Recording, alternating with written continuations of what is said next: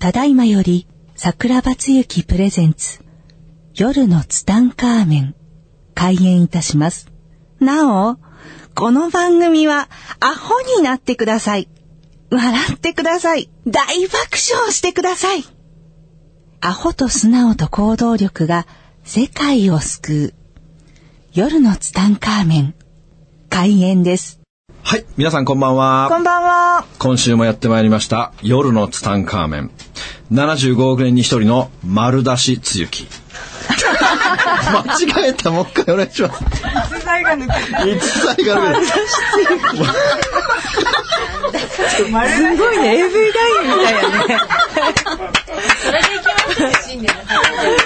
やばい。75億年に一人の逸材、丸出しつゆきがお届けする、夜のツタンカーメン。アシスタントは、はい、ギャオでございます。はい、今週もよろしくお願いします。ひどい、丸出し強気になっちゃった。卑猥ですね。AV 男優本当ですね。夜の、夜の丸出し強気ですね。そうですよね。うんそういえば夜の、夜のツタンカーメンっていうはいタイトルね、最近今でも聞かれるんだよね。なんで夜のツタンカーメンなんですかってよく聞かれるんですけども。丸出したいからですよね。そう、でも、ね、下ネタが全然ないよね、このラジオね。ないですね。喋りたいのになかなかギャオが喋らさせてくんないからね。いや、別に大丈夫です。あ大丈夫ですか、はいあまあ、ということで、えー今週はですね、はいなんと、はい、恵子さんに続き、はい、日本で、はい、恵子さんの次に、はい。ビッグなんじゃないかって、ささやかれ始めてるスーパーゲストをはい。お迎えしましたよ。はい、ご紹介させていただきます。今週ですね、来ていただいたのは、深見ふわりさん、鹿児島からおいでいただいてて、えっと、夜ツタでもですね、エピソードをご紹介させていただいたりしてたんですが、そのお話はご本人にしていただけるとして、私の方はプロフィール簡単にご紹介します。深見ふわりさん、幸せ専門家、マリアノ・ふわり代表、自分を愛することを通して、幸せを感じる力をつける専門家、健康、メンタル、子育て、自己啓発、成功哲学など、女性が内面、外面から美しく輝くあり方を愛を基軸に独自の方法で伝えるメンタルコーチです。アナの客室乗務員として約5年間フライトの後、帰郷。子育てをしながら社会復帰し、会社員として過ごすうちに、なぜ自分の人生なのにこんなに自由がないのかと感じ、セラピスト、カウンセラーを経て現在に至ります。NLP コーチ、笑いヨガリーダー、霊気マスターほか、公式サイトもお持ちですと。それでは、深見ふわりさんにおごいでいただきましょう。登場していただきましょう。深見ふわりさんです。皆様こんばんは。鹿児島から参りました深見ふわりと申します。よろしくお願いいたします。よろしくお願いします。えーわざわざ来日いただきまして誠に ありがとうございますありがとうございます。まあ、ふわりさんはですね、鹿児島ではもう知らない人は一人もいない。そして、なんつもね、鹿児島でのスターぶりってのはちょっとやばいんですよ。マジですか？はい。あのー鹿児島でね、一番有名なはい。スーパー、スーパー、スーパーマーケットにね、はい。太陽っていうスーパーマーケットがあるんですよ。もう鹿児島で知らない人はいないスーパー太陽スーパー太陽。スーパー太陽なんかに、はいあの、ふわりさんとほらいつも夕飯買い買い出しに行くでしょ？はい。今突っ込んでほしかったんだけど。になんか行ったことないよ、一回も。まあそうすると、あれ？あれ、ふわりさんですか？とか言われて、買い出しですか、ふわりさん。そう。で、いつもサイン攻めにあってる姿をいつも見てたりね、するんですけども、はいまあ、ふわりさん、3月に僕は鹿児島に行かさせていただいた時に、はい。まあ、初めてお会いさせていただいてね、まあ、それからのお付き合いですけれども、はい。えーもう今やですね、もう本も出版されて、はい。えーいらっしゃる深見ふわりさんですけども、はい。えーまあ、今日もね、これ夜の三冠面に出たいということでね、うん。ありがとうございます。お呼びさせていただきました。はい。で、えーまず、このお方の、あの、9月25日放送なんですよ。はい。深見ふわりさんの、もう神回がありましたよ。涙あ涙のね。はい、はい、はい、はい。私、読ませていただきました、メッセージ。ギャオ先生が読んだね、素晴らしい朗読していただいたあの手紙がありましたけれども、はいもうポッドキャストでね、もうあれ消えちゃってるんですねあ。残念ながらね。だからこの YouTube チャンネルをはい。ぜひね、2016年復活予定ですね。復活予定なのでね、はいぜひそこで聞いていただきたいなと思うんですけども、はいまずこの深見ふわりさん、まあ本も出版されましたけども、はいえーまずちょっと簡単なね、えーまあ本人のちょっと簡単な自己紹介というかね、どんなことをしてる人なのかっていう部分をちょっと聞きたいと思うんですけども、はいどうなんでしょうか、ふわり様。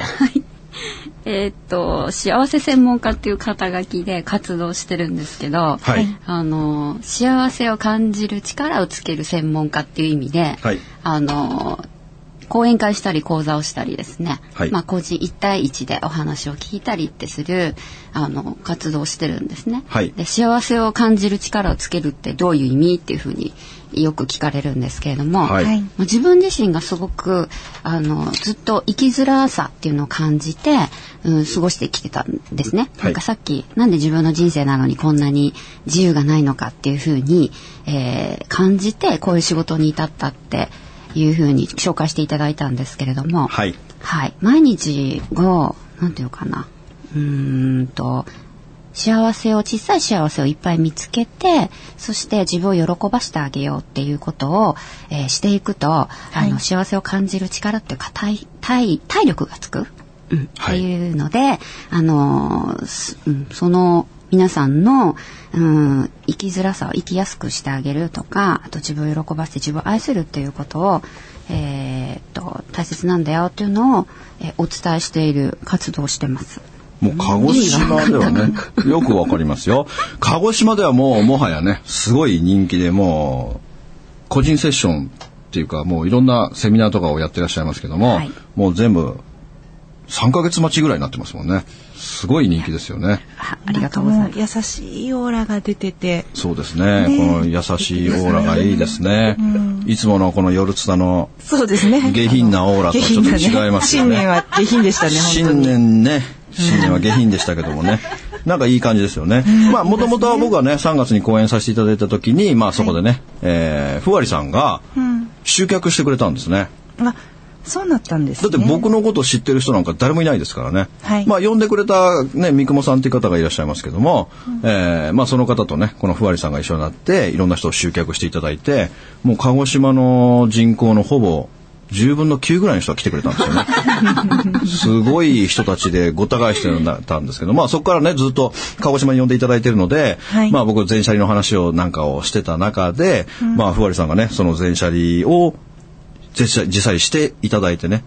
えーかなり人生が劇的に変わっていったっていうね、はい。僕は四次元バイオリズムっていうのを講座もさせていただいてますけども、まあこの講座でね、まあ一番変化したのが山田しおりっていうね、まあ女の子の話をいつもしてますけども、この全車輪が僕ね、もう塾もやってても、たくさんの方たちにこの塾に入っていただいたりしてる中で、はい。たくさんの人たちが人生変わっていっている中で、この深見ふわりさんが一番人生が変わっていったんですよね。だからこの全車輪をして、まずこのふわりさんは何がどのように変わっていったんですかね。何がどのようにっていうのがもう言い上げたらキリがないっていうぐらい変わったんですけど、はい。予想がつかないぐらいのはい。展開になってしまったっていうはい。感じでしたね。あのまあ、一番ラジオで紹介してくださったのは、はい。私のあの生後10日間で別れた生みの母を探しに行ったっていうことだったんですけど、はい。でもそれは出来事としてあるんですが、はい。あの自分の中でうーんあの、まあ、探しに行きなさいと桜庭さんに、えー会った方がいいよって言われたから、はい。あの、行こうかなとは思ったんですけれども、はい。でもやっぱり皆さんもそうだと思うんですけど、何か、えー物事を、何か夢を叶えたいと思ったり、一歩を踏み出そうっていう時に、はい。出てくる怖さとか、うん。不安っていうのに、ちゃんと向き合って、えっと、そこを、その不安とか怖さを自分に統合できるようになったっていうか、はいそれが一番変化したことかなと感じてますね。うん。まあ、あれはね、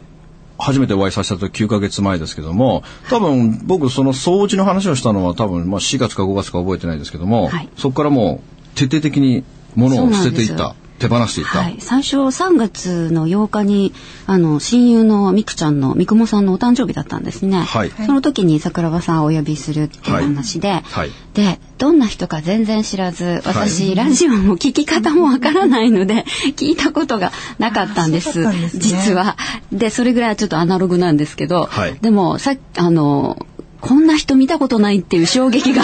鹿児島に 走ったんですね。はい。こんな人が世の中にいるんだっていう、あの、衝撃が走ってですね、あの、みんな鹿児島の南国ってすごく穏やかなんですよね。で、おっとり、はい、してるんですけど、その時にさ、あの、ま、まくし立てるように、あの、話を、あの、聞いて、みんなスイッチがまあ入って、ったというか、はい、これじゃいけないぞとスイッチが入ったんですね。はい、で私自身もあのその日の講座の終わりの時に、えーと、3人この中で不幸な目に遭う人がいると。言われたんでしたよね。不幸な目というか、不幸な目というか、まあ、不幸な、ね、一見一見不幸と思われる現象が降りかかってくるけども、うん、まあそれをね、えー、まあ笑顔で受け入れてると、とんでもない現象が降りかかってくるよというね、はい、まあ祭りの法則をお話ししたんですよね。はい。で、そしたら次の、えー、翌日の、えー、朝10時にうちの長女が大学に落ちたという えー、事件がありまして、でその時に2人してスイッチ入って、うんはい、えー、徹底的に全車両やりだしたんですね。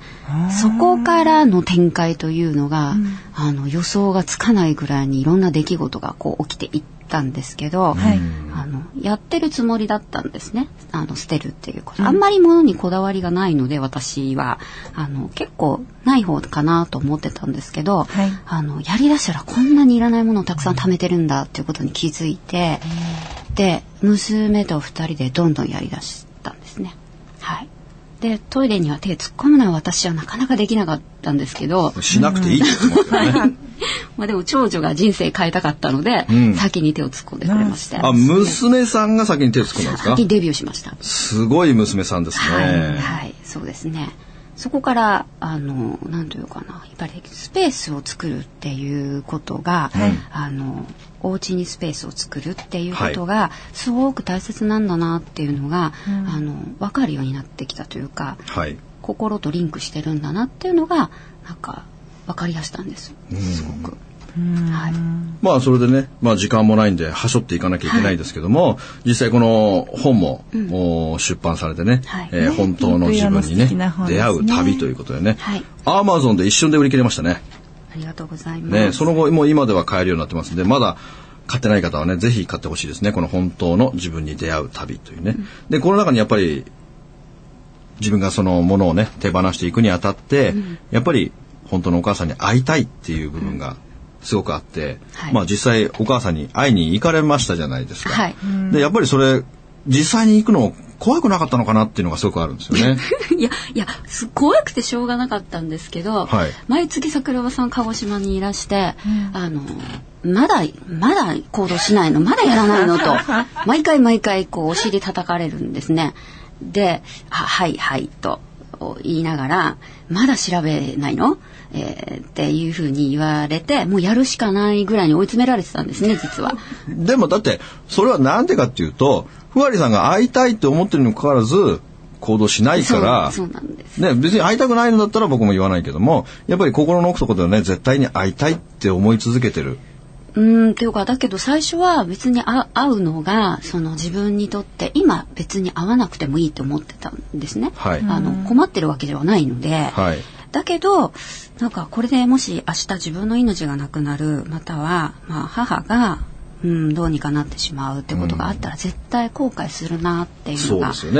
て、ね、もう僕らの年代になってくるとねもう親御さんがいつどうにかなるってわからないですからね、うん。はい、まあだからそれもね早めにまあ会いに行っていただきたいっていうのはありまして、はいでまあ実際行動されたわけですよね。そうなんですけどそこの行動するにあたってやっぱりすごく怖くて怖くて、うん。当日その会いに行くと決めた日にももうワンワン本当にワンワン泣いてたんですけど、会う前から泣いてた、ね、会う前からそれは怖さでですね、あの拒否されたらどうしようとか、もう一回捨てられちゃうことになるとか、もうまだ怒っても見ないことなんですけど、いろんなことを想像してやっぱりすごく怖かった。っったんですよね。うんだけどそんな自分もそれでいいというか、えっと、まず桜庭さんに言われたのが結果はどうでもいいから行動するのが大事だよって言われたっていうこととあとまあ娘が朝電話がかかってきてあお母さんが会いに行かないと向こうから会いに来ないんだよっていうのも言ったんですね。でそしてあの私の本の出版をしてくださいました岡山さんからもうんと今日今日人生で後悔することが一つ減りますねっていうふうにメッセージをいただいて、名言ですねそれね、はい。皆さんにサポートしていただいて、うん。やっと行くっていう決意ができたんですよね。うん、はい。で実際どうですか？そのもう46年ぶりに会う。言いますか数字を。間違え言っちゃった。に20個間違えました、うん。26年ぶりにいやいやいやいや46年ぶりですよ。丸出しですよ。丸出しだね私ですよ。はい。丸出しですねでき実際お母さんを初めて会った時ってどんな感じなんですか？なんともその言えないというか言葉にできない感じでしたね。だけどなんとなく話さなくてもわかるような、うーん、なんか似てるなっていう感じが最初ありましたね。あの、ほ頬骨が、こう、ほっぺたがこう膨らんでるところとか似てるなとか、うん。だけど、そうですね。なんかやっと自分の中で、うん、ずっとずっとちっちゃい時から自分の中にこう胸の奥底にあった不安っていうのがなんていうかななんなんなんやっとそのそこに決着がついたじゃないけど自分のなんか人生になんか一つ幕が降りたというかそんな感じがしましたね。で会いに行ってその後なんか自分の人生に変化というかねあそうですね。会いに行ったことでやっぱりずっと自分は、まあ、生まれてみんなが当たり前のようにあの赤ちゃんって安心して腕の中で眠るっていう体験をしているにもかかわらず、私は10日間しかそれをしなできなかったからだからずっといつもなんていうかな寂しいとか、愛されてないんじゃないかって不安な思いがずっとあるんじゃないかって思っていたんですけど、はい。実はそうじゃなくて母はずっとその存在としてね自分のことを思ってくれてたっていうことに気づけたし、うん、とそれを思ったらあ自分のお母さんだけじゃなくて、えー、と先祖おじいちゃんおばあちゃんご先祖までずっと自分のことをずっとずっと見守ってくれてたんだなっていうのになんか気づけたことがすごく、うん、大きかったですね。でお母さんのことがあったからあのこういう仕事をすることにつながっているし、そう思うとあれはすごくきついことだったって思うかもしれないけどあのギフトだったんだなって全部がギフトだったんだなっていう2015年でしたね。もう随分変化しましたよね、はい。もうその1年前と比べたらなんかもう全然違う。別人のようになってますよね、昨日もですね、あの、えっ、と、出版パーティーを主催してくれた北川理恵ちゃんっていう子に、はい。全然変わったね、顔が違うねって言われて、めっちゃ楽しそうだねっていうふうにまあ会っ言われて。た。時とも顔は全然違いますよね。そうですか。別人ですよね。そうですか。はい。はい。病んでました。だってあの今日もこの鹿児島からわざわざこのねあの、はこの聖地 FM スマイル FM のこの聖地に来ていただきましたけども、はい。なんとふわりさんの信者まで一緒についてきてるんですよ。すごくないですか、ね素敵ですよね一人で来られたんじゃないんですよ。鹿児島からわざわざ信者の方たちがご一行ですからね。信者ご一行。もうブース入らないですよ。そうですね。もう溢れ返ってますね。もう朝課題多分、朝課題が始まって、こんなに人が集まったのは初めてぐらいに、朝課題が人でごった返してますよね。鹿児島の優しいね。鹿児島の優しいあ言葉でね雰囲気が溢れてますね。溢れてるよね。んで、結局その、物を手放していくと、どんどんどんどん、どういうふうに変わっていったんですかね？物を手放していったらやっぱり余計なものでこんなに覆い尽くされてたんだな自分の、うん、自分、まあ、自分の内もですねいらないものがいっぱいあるんだああるっていうことに、まあ、気づきますよね。そうすると,、うん、とスペースがまあできますね。ただ自分の心もあいっぱいいろんなこと抱えてたんだなっていうことにまあ気づいたんです例えば CD とか本とか、はい。あこれを聞いたらあの頃を思い出すとかいうので 捨てられないとかだったんですけど、一回感謝の気持ちで手放していくっていうことをしていくと自分の心にもスペースができてで振り返って一番苦しかった時っていうのはあの毎日時間に追われて朝から何時あ早く起きてお弁当作んなきゃいけないとか、うん、うんともう子供送っていかなきゃいけない会社に行かないといけないでバタバタバタバタして気が付いたらもう夜ぐったりっていう一日だったので自分の生活にもスペースがなかったんですよね。でそこを見直すことができてで何て言うかなどんな自分も大好きだよっていうふうにハグしていくことが大事ですよって皆さんにお伝えしてるんですけど、うん、やっぱり怖いとか不安っていう時にそんなふうに思っちゃダメとかうんと怖くない怖くないとかって言い聞かせたりしないで、うん、ああそうお母さんに会いに行くの怖いよねってうんもしものなんか拒否されたら嫌だよねってうんと一緒にあのダメっていう裁判官じゃなくてて味方になってあげるっていうことを、えー、時間をちゃんと取ってやってあげるんですね。でそうしてあげているとなんか自分があの安心の中にいるので、はい、あの一歩を踏み出すっていうことがあのちゃんとすんなりできるようになるっていうところだったと思います。それがなんかあの身をもって体験したところかなって感じていますね。はじめふわりさんはもう私は断捨離してるんだっていうふうにおっしゃっててね。はい、でやっぱその断捨離と全捨離の違いっていうのは何なんですかね？全捨離ってなんかほとんど押し入れの中もうちも空っぽ状態になってるんですけど。すごいですね。もう徹底的にやったんですね。寝室をね、あ、そうそう、この話したかったんですよ。寝室が大事だって桜庭さんおっしゃったので、はい、寝室を本当にもう畳の和室で何にも置いてないんですね。いいですね。そうなんです。それが私は実はちょっと塾の時反抗していて、うん、そんなうちなんか帰りたくないとか、うん、なんか寂しいじゃないとか、そう、殺風景なの嫌だとか思ってたんですけど、はい、でも寝室とか、まあ全社理そうなんですけど、うん、あまだ終わってない、まだ終わってない、中途半端だ、中途半端だっていつも思ってたんですよ。だけど寝室だけでも全部空っぽっていうかなくしてしまったら、なんかやりきった感があって、うん、で毎日まだ私中途半端やりきってないっていうふうに思ってるってことは自分の人生にも私は中途半端だ中途半端だって毎日潜在意識にあの吹き込んでたんだなって気がついて。で寝室を先にやるとなんか心地がとてもいいので、うん、ああここだけはちゃんとできたなっていうふうに自分の中でこう安心して眠れるようになって、うん、で私はあの足の裏からはい、なんか邪気が出るっていくのが分かるようになったというか寝室に入るとですねすごいもう空気が違うんですよ。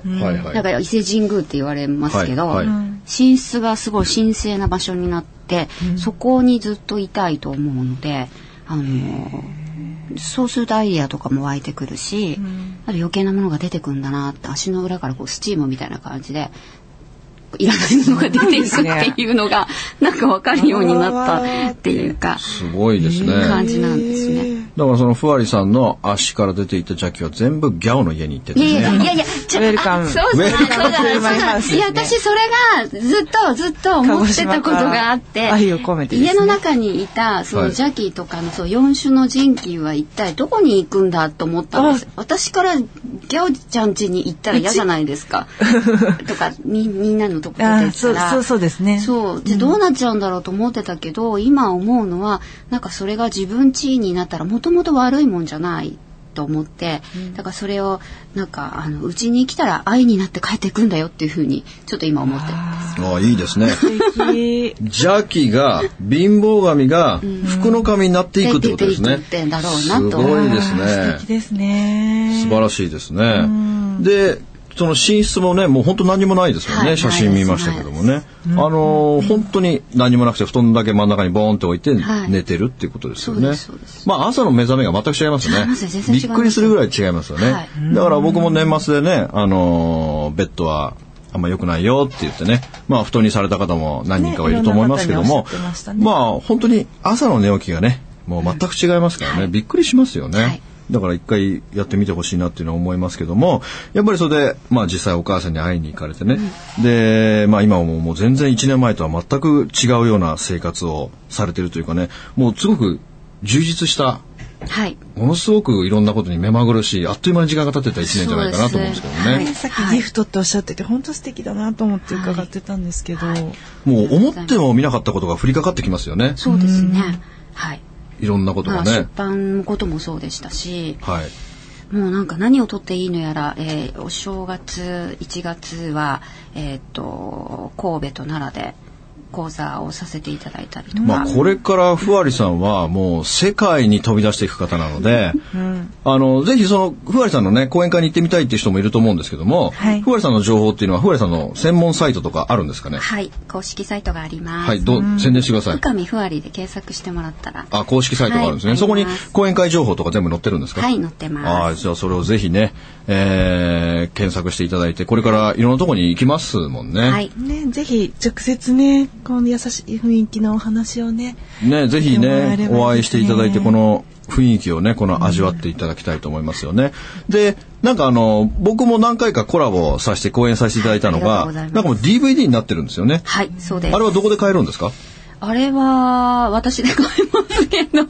どう、どうやって注文したらいいんですか？そう、そうですね。えっと。じゃあ、これはほ、あれですね。あの、すぐにやってもらいましょう。そのホームページの中で販売してもらいましょう。はい。で、あと、フェイスブックなんかもやってらっしゃるんですもんね。はい、そうです。だから、ふわりさんにメッセージしていただければいいですよね。はい。あのー、まあ、あの、ホームページとかもすごくかっこよく、おしゃれにできてるね。はい。ね、神戸のトモティーノが作ってくれましたけども、はい、本当に素晴らしい感じでこれからますます大活躍していくと思いますけども今後どのようなことをしていこうとか思ってらっしゃるんですかね？なんか私全然ノープランな人なんですね。はい、でこうなったらいいなっていう妄想っていうかはなんかふわふわっていう感じで思うんですけどでもあのこれまで生きてきた、えー、人生の中でまだ体験したことがないこととか、うん、行ったことがないところとかすごくたくさんあると思うので、はい、なんかもう存分いろんなことにチャレンジしていきたいなと思ってます。はい、ということで、もういろんなところにあちこち呼ばれて、はい、これからふわりさんねいろんなところに進出していくと思うので、うん、ぜひふわりさんにね生のふわりさんにお会いして、うん、えー、なんか感じていただきたいですよね。ということでふわりさんにおいでいただきまして最後になんかメッセージを最後にメッセージ。最後に。聞いていただいてる皆様に、ね、はい。なんか人生あの本当に嬉しいな楽しいなっていう気持ちで生きるのかそれともああ悔しいな嫌だなっていうふうに思って生きるのか自分で選べると思うんですよね、はい、だからちっちゃい、うん、ことをたくさん見つけてあげて自分を喜ばしてあげるってことをあの大げさに喜ぶっていうことをしていくと受け取り上手にもなるしその,、その中のその伝染力っていうのはあのあっという間に広がっていって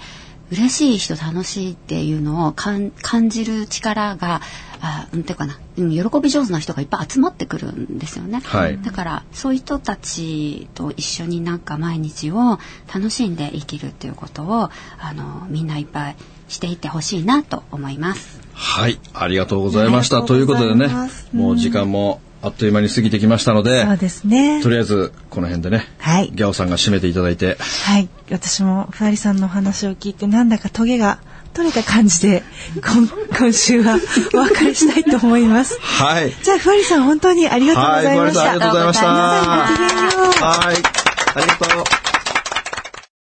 この番組の提供は自由が丘パワーストーン天然石アメリの提供でお送りしました。スマイル FM はたくさんの夢を乗せて走り続けています。人と人をつなぎ、地域と地域を結びながら、全ての人に心をお伝えしたい。そして何よりもあなたの笑顔が大好きなラジオでありたい。76.7MHz スマイル FM